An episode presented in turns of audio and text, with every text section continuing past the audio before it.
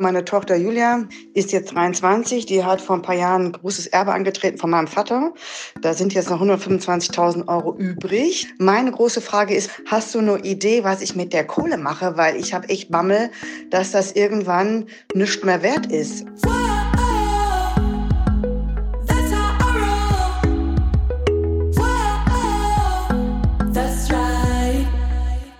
Salü, ihr Moneypennies. Ihr hört heute Folge Nummer 2 von Schickt mir eure Frage per WhatsApp-Sprachnachricht und ich beantworte sie im Podcast. Mittlerweile hat dieses Format auch einen wesentlich schmissigeren Titel, nämlich Money Call. So haben wir es jetzt getauft. So viel zu Done is Better Than Perfect. Also einfach mal Formate raushauen, ohne dass man einen Namen überhaupt dafür hat. So heißt es ab jetzt. Also herzlich willkommen zum zweiten Money Call. Ihr schickt mir eure Fragen per Sprachnachricht über WhatsApp rüber und ich beantworte sie dann in einer Podcast-Folge. Wie könnt ihr es machen? Geht auf madamoneypenny.de slash moneycall, tut, was auf der Seite steht, schickt mir eure Sprachnachricht per WhatsApp, dann kommt die hier in unsere Liste rein und dann beantworte ich die, wenn es äh, eine coole Frage ist und ich da Lust drauf habe. also, was haben wir heute hier backert? Also, es geht um ja, Finanzplanung in der Partnerschaft. Sprich, was soll ich eigentlich tun, wenn ich mich total weiterentwickle, aber mein Partner, meine Partnerin davon nicht so viel wissen will? Dann haben wir noch darüber gesprochen, mein Depot ist rot. Ähm, besteht die Gefahr, dass in zehn Jahren einfach alles weg ist? Und was, was ist denn dann? Dann ging es ums Thema Aktien von der eigenen Firma und wie kann ich so schnell wie möglich Wissen aufbauen? Was sollte ich mit einem Erbe machen im sechsstelligen Bereich, Immobilien oder doch lieber Aktien und ETFs? Und die letzte Frage, äh, da wurde ich gefragt, ob ich selber auch Einzelaktien habe. Ja, nein. Wenn ja, welche und warum? Wenn nein, welche nicht und warum nicht? Also ganz, ganz viel Spaß mit Folge 2 vom Money Call. Schickt mir eure Fragen madamoneypenny.de slash moneycall und seid mit dabei. Nicht so rückwärts. Jetzt erstmal viel Spaß mit der zweiten Folge. Ach so, und auch super vielen Dank für euer tolles Feedback. Freut mich, dass es so gut ankommt. Ähm, mir macht das auch unheimlich viel Spaß. Und ja, auf viele weitere Folgen. Ich freue mich auf eure Fragen. Hallo Natascha, hier ist Lysanne und hier ist meine Frage. Also, ich bin im letzten Jahr dank deines Buches und deines Podcasts so richtig ins Handeln gekommen. Also ich habe endlich, ich bin wirklich endlich dabei, meine Finanzen so richtig auf die Reihe zu bekommen, was ich vorher immer etwas vernachlässigt habe. Das heißt, ich habe ein Tagesgeldkonto, ich habe jetzt ein Festgeldkonto. ETF steht jetzt im nächsten Monat an. Ich habe meine ganzen Versicherungen überprüft. Also ich bin so richtig ins Handeln gekommen dank dir. Aber mein Problem und meine Frage ist, mein Mann ähm, und zwar ist es halt so, mein, mein Mann hat halt, ist halt mehr so der Lebemann. Also äh, ich will nicht sagen, dass er alles raushaut, aber er hat mir die Meinung, ich lebe jetzt und was in zehn Jahren ist, ähm, weiß ich nicht. So, und äh, der konkrete Fall ist jetzt zum Beispiel auch, dass wir ein Grundstück verkauft haben und eine größere Summe Geld bekommen haben, also ähm, ja 20.000 Euro oder 25.000 Euro. Ich habe die eine Hälfte des Geldes erstmal sofort ähm, irgendwie zur Seite gelegt für uns und habe die auch irgendwie angelegt. Von der anderen Hälfte des Geldes will er jetzt halt einen Wohnwagen kaufen, was ich halt nicht ganz so gut finde, wegen Werteverfall und so weiter. Eine großartige Frage, Lusanne. Ich glaube, da geht es vielen so in dem Bereich und ich merke es auch ähm, immer mal wieder, auch in meinem Umfeld, dieses Phänomen, jemand entwickelt sich weiter in einem ganz bestimmten Bereich, in dem sich jemand anderes vielleicht nicht so weiterentwickelt oder das auch einfach gar nicht so möchte. Ich habe das manchmal, wenn ich von ähm, Seminaren zurückkomme, zum Beispiel, keine Ahnung, so Tony Robbins oder was, ja, so drei, vier Tage richtig Brainwash-Veranstaltungen, da habe ich natürlich, da laufe ich anders durch die Welt und gehe dann auch davon aus, dass das so richtig ist, wie ich das mache und alle anderen sollen das bitte auch so machen, weil das ist so der, der richtige Weg. Und ich kann das auch total verstehen, dass du da jetzt so mega im Flow bist und ich, das ist wirklich ganz, ganz toll, dass du das auch so richtig durchziehst. Und jetzt muss natürlich ähm, dein Partner ähm, mit einbinden. Ich glaube, ein Fehler, den man nicht machen sollte, ist, und das sage ich auch immer meinen Mentoring-Teilnehmerinnen, weil da kommt das auch immer wieder. Ja, jetzt nehme ich an einem Mentoring teil und alles ist mega cool und ich habe das voll am Start, aber meine beste Freundin, meine Schwester, mein Partner, Partnerin, die interessieren sich dafür irgendwie gar nicht. Äh, was soll ich denn nur tun? So gut wie möglich mit einbinden, ist da eigentlich mein Tipp. Und eben, das wollte ich, glaube ich, eigentlich sagen. Ähm, Fehler, den man nicht machen sollte, ist, das so jemand anderes aufdrücken zu wollen und aus der Position, ja, ich bin jetzt hier die Expertin und ich weiß das jetzt und ähm, wie wir es vorher gemacht haben, ist alles schlecht und so wie du das sowieso machst, ist irgendwie alles schlecht. Das wird ja nichts. Das ist ja nur ähm, ein absolutes Pulverfass.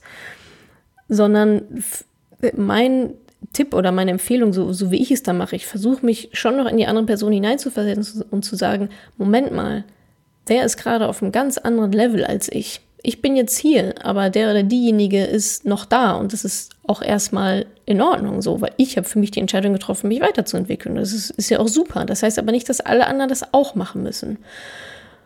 Und ich glaube, die Herausforderung, vor der ihr jetzt beide steht, ist, diese beiden Welten wieder übereinander zu bekommen und da einen Kompromiss zu finden und eine gute Lösung zu finden, die für euch, die für euch beide funktioniert. Ich kann das von mir heraus sagen, also als ich auch in dieser Finanzschiene war, ja, da war immer sparen, sparen und alles irgendwie, das war halt der Fokus. Das kann sich aber auch wieder ändern. Und vielleicht ist es auch gar nicht so gut, dann komplett so in dieses Extrem rüberzuschlagen, sondern vielleicht ist es auch ganz positiv, dass er sich da auch so ein bisschen wieder rauszieht und sagt, ja, ist ja cool, ähm, wir sparen die Hälfte, aber lass doch für die Hälfte irgendwie noch ein bisschen auch Spaß haben und leben. Also die Wahrheit liegt ja wahrscheinlich irgendwo in der Mitte, was für euch funktioniert. Ihr habt euch ja aus einem bestimmten Grund auch beide ausgewählt als Lebenspartner.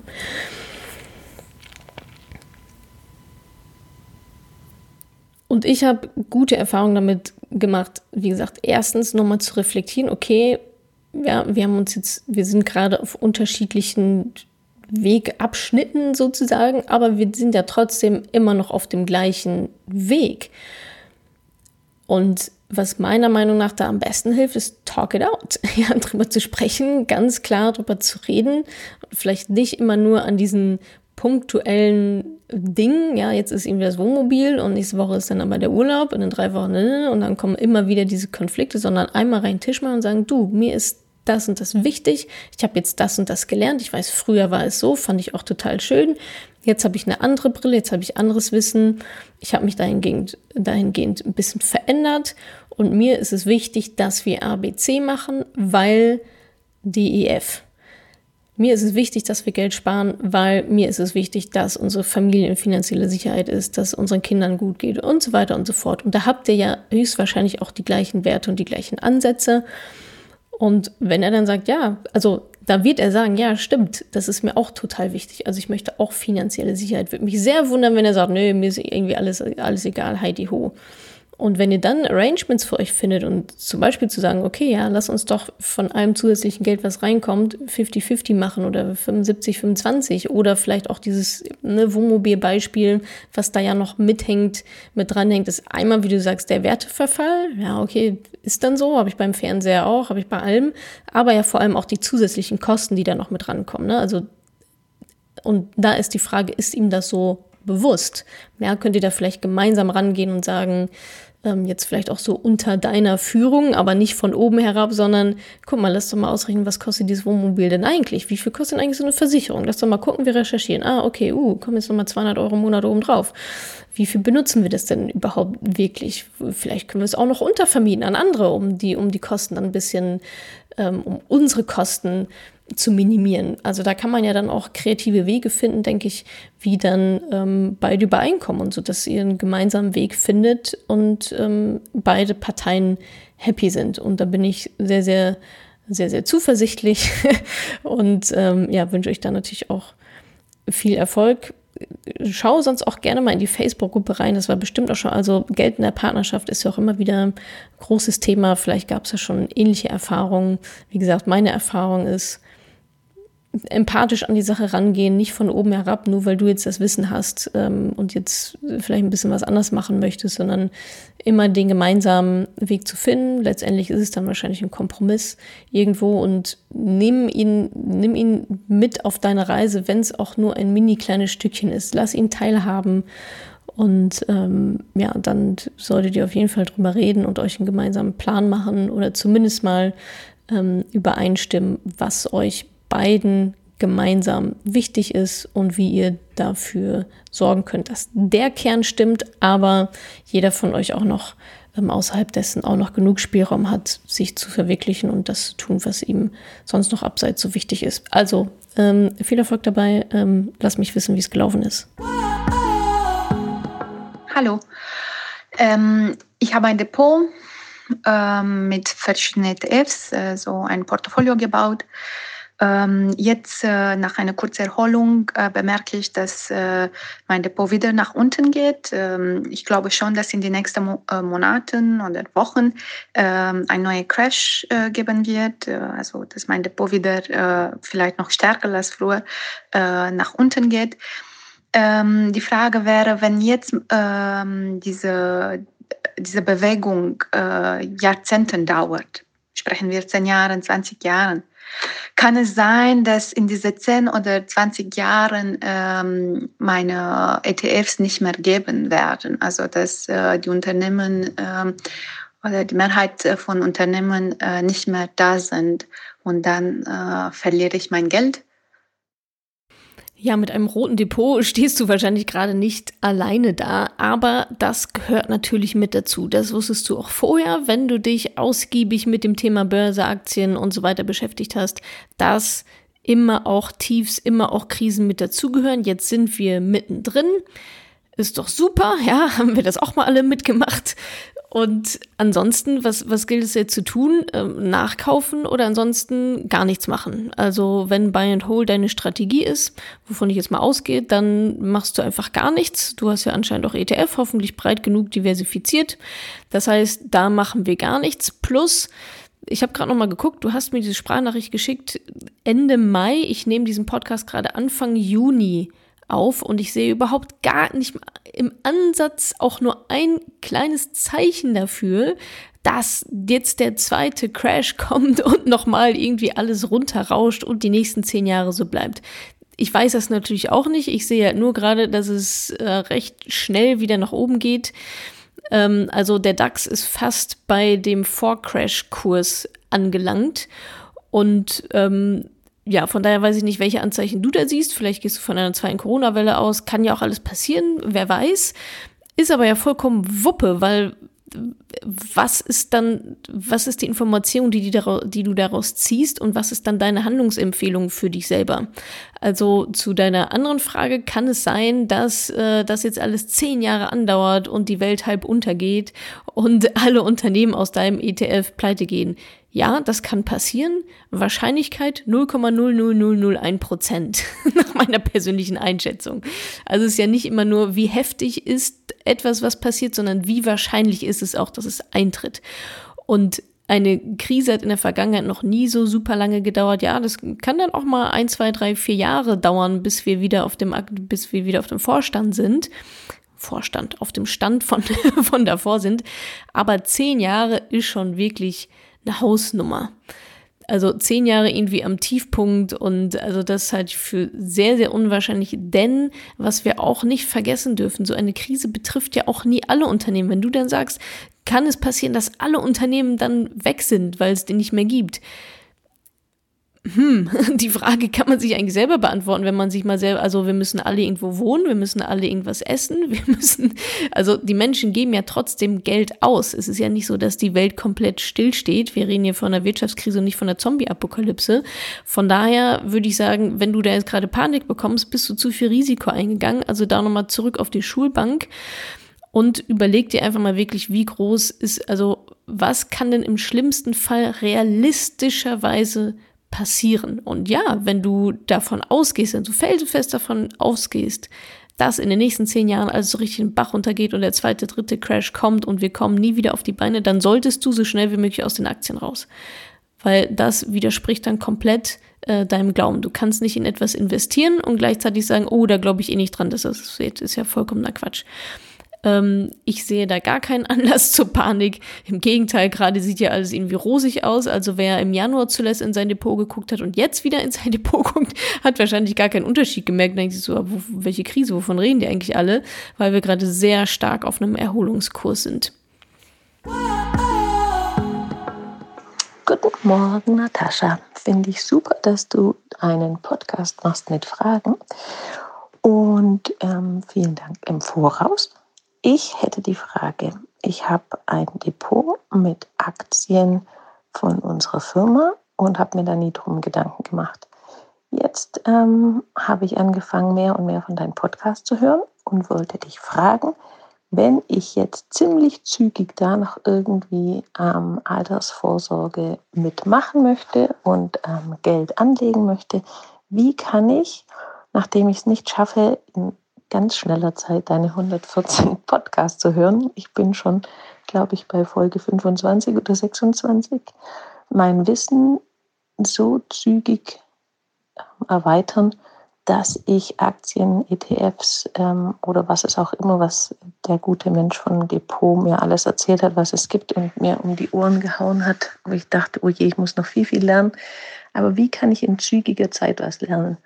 Ähm, dein Buch ähm, ähm mit Bali Bochum lesen und, und ähm, ja, wie geht es zügig, sich da jetzt reinzufuchsen?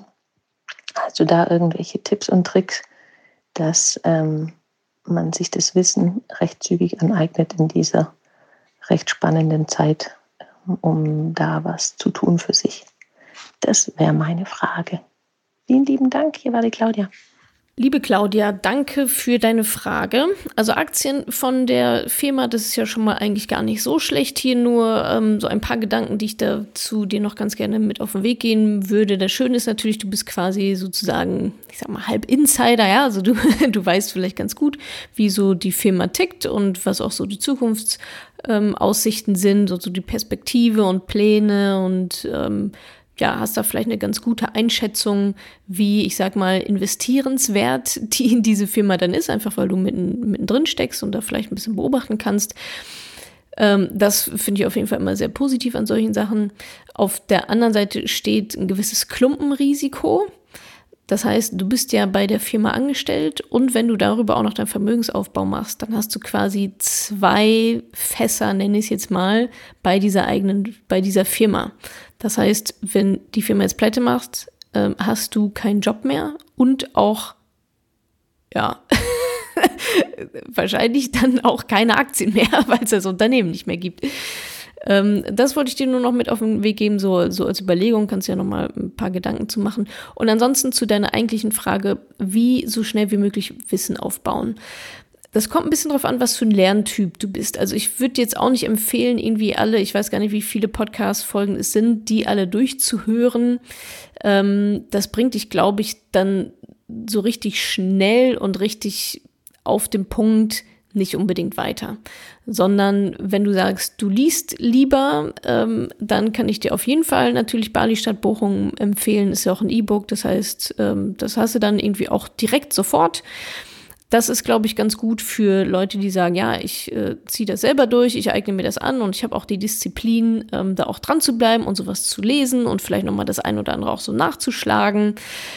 Ähm, da, genau, das, das wäre wahrscheinlich so die, ich sag mal, unmittelbarste gute Wissensquelle. Ansonsten, was ich dir auch sehr ans Herz legen kann, auch ähm, für den Einstieg, ist mein kostenloses Webinar. Könnt ihr natürlich alle machen, ja. Also madamoneypenny.de slash Webinar. Da gebe ich schon mal eine sehr gute Einleitung und Einführung in das Thema, wie ich finde. Das Schöne daran ist, dass es auch terminiert ist, ja. Das heißt, da müsst ihr euch dann wirklich auch die Zeit dafür nehmen und im Kalender blocken und so. Das findet dann da statt und da solltet ihr euch dann auch die Zeit dafür nehmen. Hat ja auch ein bisschen was mit Planung, Disziplin und Commitment zu tun. Und in dem Webinar erzähle ich auch einiges über meinen Online-Kurs. Ähm, das ist äh, ja ein mehrwöchiger Kurs, der komplett online stattfindet. Das heißt, das ist dann eher für die Leute, die sagen, ja, ich äh, mache das lieber mit Videos, anstatt zu lesen und höre lieber Natascha Stimme, als, als mir da die Buchstaben reinzuziehen. Ähm, das kann ich dir natürlich ähm, gerne jederzeit anbieten. Ansonsten, wenn du sagst, ähm, ich will von vorn bis hinten angeleitet werden, wird es sicherlich auch Anfang nächsten Jahres wieder ein Mentoring mit mir geben. Das ist ja so mein acht Wochen Bootcamp-Programm, wo wir alle am gleichen Tag anfangen und alle am gleichen Tag aufhören. Und da ziehen wir es halt einfach gemeinsam durch. Ja, da gibt's nicht das Buch mal kurz weglegen für zwei, drei Wochen oder so, sondern Holla die Waldfee, da, da stehst du aber stramm in dem Programm und, und ziehst das dann auch durch. Das äh, dauert natürlich noch ein bisschen. Ich peile da Anfang nächsten Jahres an. Also wenn es jetzt schnell sein sollte, das schnellste ist wahrscheinlich das E-Book. Ähm, vielleicht auch in Kombination mit dem Webinar und dann kannst du ja gucken, ob der, ob der Online-Kurs vielleicht auch noch was für dich ist. Da geht es auch um Vermögensaufbau, ETFs und so weiter und so fort. Und ähm, aber dein Weg ist natürlich genau richtig, von daher freut mich das sehr, dass du sagst, ich eigne mir erst das Wissen an, auch wenn ich es eilig habe, ich eigne mir erst das Wissen an. Und äh, das ist immer noch der beste Weg, als jetzt reinzuspringen und ja, jetzt habe ich drei Podcast-Folgen gehört und jetzt weiß ich irgendwie alles. Nee, das ist definitiv nicht der Fall, ist auch nicht der Sinn dieses Podcasts. Von daher ähm, absolut auf dem richtigen Weg. Fang einfach irgendwo an, schnapp dir meinetwegen das E-Book, ähm, nimm am Webinar teil und dann let's go. Viel Erfolg, Claudia. Natascha, ja, erstmal vielen Dank, äh, dass du dir die Zeit nimmst, diese Fragen zu beantworten. Ich bin ganz neu in dem Thema. Ich bin auch ein altes Mädchen, 56 Jahre alt. Nichtsdestotrotz habe ich mir jetzt halt ein Buch gekauft, einen Podcast äh, höre ich an. Ich finde es ganz spannend, weil ich natürlich diese Fragen, wie viele Frauen, nie eingegangen bin. Jetzt habe ich eine spezielle, und zwar meine Tochter Julia, ist jetzt 23, die hat vor ein paar Jahren ein großes Erbe angetreten von meinem Vater. Da sind jetzt noch 125.000 Euro übrig. Die sind angelegt. Unter anderem ein paar Sachen sind schon ausgelaufen. Es läuft noch BMW, Daimler läuft noch, DK, Dividende und West Invest. Ähm, Grundsätzlich soll ich das stehen lassen. Ich würde das, glaube ich, so machen. Oder meine große Frage ist, was mache ich mit den 125.000? Soll ich da jetzt Immobilien kaufen? Würdest du mit kleinen Beträgen äh, das so machen, wie du das vorschlägst, ETF? Oder hast du eine Idee, was ich mit der Kohle mache? Weil ich habe echt Bammel, dass das irgendwann nichts mehr wert ist. Also wenn du sagst, investiere in eine Immobilie, das Geld hätte ich, dann könnte ich eine Wohnung kaufen. Findest du das eine gute Idee? Die Frage ist also, was macht man mit einem Erbe, mit einem großen Erbe? Äh, das ist meine eine Frage. Ich fände es super, wenn du das vielleicht in deinem Podcast aufnehmen könntest. Wäre ich dir sehr dankbar. Viele Grüße aus Krefeld. Deine Susanne und äh, bleib gesund. Ich finde dich super cool. Weiter so. Susanne aus Krefeld, hör mal, das habe ich doch direkt gehört, dass du da aus der Gegend wegkommst. Also habe ich mich direkt, direkt heimisch gefühlt. Äh, vielen Dank für deine Frage, liebe Susanne. Was mit einem Erbe machen 150.000, äh, 125.000 Öcken? Ähm, ja, das ist auf jeden Fall schon mal äh, eine ganze Menge Geld. Ist schon mal super cool, dass deine Tochter da so einen tollen Start hat. Auf der anderen Seite, wenn du sagst Immobilien, ist es auch wieder nicht so viel Geld. Also wenn man das mal so ins Verhältnis setzt, was man dann wirklich übrig hätte, als Eigenkapital in eine Immobilie zu stecken.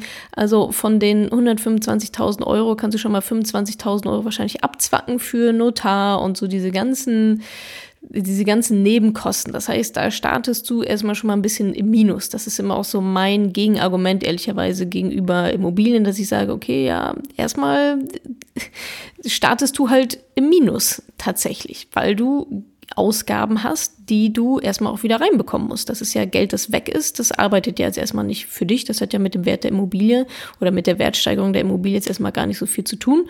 Musst du dann auch hinterher wieder raus haben, wenn du es dann verkaufen möchtest. Und wenn du dann sagst, okay, cool, dann habe ich jetzt noch 100.000 Euro. Ja, da kriegt man bestimmt, kriegt man bestimmt eine ordentliche Immobilie dafür. Eine Eigentumswohnung ist wahrscheinlich viel mehr, wird da jetzt auch nicht so drin sein bei dem Betrag. Und was mich auch zu dem zweiten Punkt dann führt, ist, Immobilien ist halt nochmal sehr viel aufwendiger im ganzen Projektmanagement, nenne ich es jetzt mal, in der Recherche und wie funktioniert das eigentlich. Dann muss noch ein Kredit und so weiter. Also es ist schon, ist schon ein großes Projekt, so eine Immobilie. Plus, du hast dann so ein gewisses Klumpenrisiko. Ne? Du hast dann dein gesamtes Kapital oder sagen wir mal einen Großteil des Kapitals halt da gebündelt in diesem einen Standort, in, diesen, in dieser einen Wohnung und so weiter. Und deswegen, ich würde auch sechsstellige Beträge hätte ich persönlich äh, oder habe ich auch persönlich gar keine, gar keine Bedenken, das in ETFs zu investieren. Ähm, das finde ich gerade auch vor dem Hintergrund, dass deine Tochter höchstwahrscheinlich noch, noch recht jung ist und auch noch wirklich sehr viel Zeit hat, auf dieses ETF-Depot, sage ich da mal, zu warten, ähm, 30, 40, 50, 60, 70 Jahre liegen lassen, das ist echt perfekt. Also wenn die da 125.000 Euro, und dann sind es nämlich wieder 125.000 Euro, nicht nur 100, weil du diese Anfangskosten gar nicht hast, wenn sie die schön breit diversifiziert in, äh, investiert und da so ihre 8% pro Jahr macht, ach guck mal, das kann ich ja gerade mal ausrechnen in einem Moment. So, ich habe die Zahlen jetzt mal kurz eingetippt. Also Anfangskapital von 125.000 Euro. Und sie macht nie wieder was. Also keine Sparrate, da kommt gar nichts irgendwie on top. Zinssatz 6%, dann ist sie nach 45 Jahren bei knapp einer Million Euro Endkapital. Und da habe ich Steuern jetzt schon alles abgezogen. Also 6%, ja, damit kann man, das ist, glaube ich, ganz äh, ganz solide damit zu rechnen, so 5, 6 Prozent, ja, also mit den 125.000 Euro und dann macht sie damit halt gar nichts. Ja, sie investiert es einfach nur mit wahrscheinlich schon gehobenem Risiko, sag ich mal, aber kann sie ja machen, weil sie ist ja jung. Und ähm, ja, dann hat sie durchs Nichtstun nach 45 Jahren, äh, ist sie quasi, nicht quasi, sondern dann wäre sie tatsächlich Millionärin. Plus Vorteil auch sie kann ja auch zwischendurch immer wieder dran. Das ist ja auch so ein, ein schöner Vorteil, wie ich finde, gegenüber Immobilien. Also eine Immobilie zu verkaufen ist wahrscheinlich genauso ein Projekt wie eine Immobilie zu kaufen. Da kannst du halt nicht mal eben sagen, ja cool, jetzt schnapp ich mir davon mal irgendwie ein bisschen was.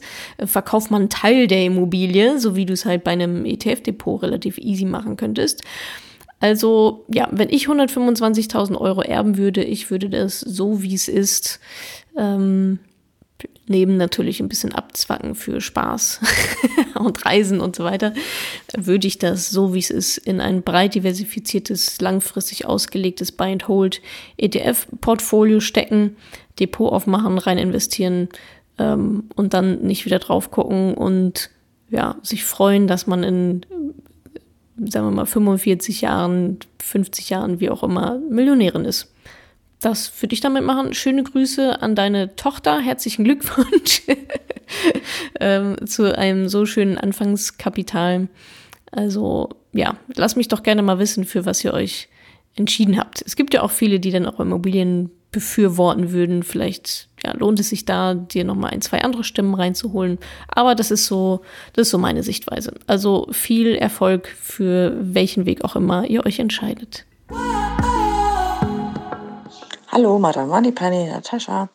Ich habe eine Frage, weil du ja immer ganz viele ETFs ähm, anbiet, also anpreist sozusagen. Ähm, ich möchte aber gerne auch, äh, ich interessiere mich auch für Aktien. Hast du selber Aktien? Ähm, warum hast du keine Aktien? Oder warum sagst du besser ETF als Aktien? Das würde mich mal interessieren. Vielen Dank. Ja, ich habe auch Einzelaktien mittlerweile. Ich habe in den letzten Wochen in der Krise tatsächlich ein bisschen zugeschlagen, auch nicht viel. Ähm, Facebook-Aktien habe ich schon relativ lange im Depot, aber auch wenig. Ne? Also wir reden hier über wirklich ein paar Mini-Prozentpunkte an meinem Gesamtportfolio. Also Facebook ist da drin, Amazon ist da drin, MSCI ist da drin. Also das sind die, die halt diese ganzen ETFs, ne? wenn ihr seht MSCI World irgendwas, irgendwas. Das ist die Firma dahinter. So ein bisschen nach dem Motto, die Bank gewinnt immer. funktioniert gerade ähm, tatsächlich auch ganz gut. Ne? Und ansonsten, ähm, was ich ja schon auch im Sinne von Faktorisierung mache, ist zum Beispiel, dass ich in einen Nasdaq investiere. Das ist zwar auch ein ETF, den ich da rausgesucht habe, aber natürlich ein bisschen, ja, halt auf diese eine Branche zugemünzt. Das heißt, ihr merkt schon, ja, wenn man MSCI World hat und Nasdaq und dann noch Facebook und Amazon, dann ist das schon sehr, ein sehr großer Faktor sozusagen da drauf.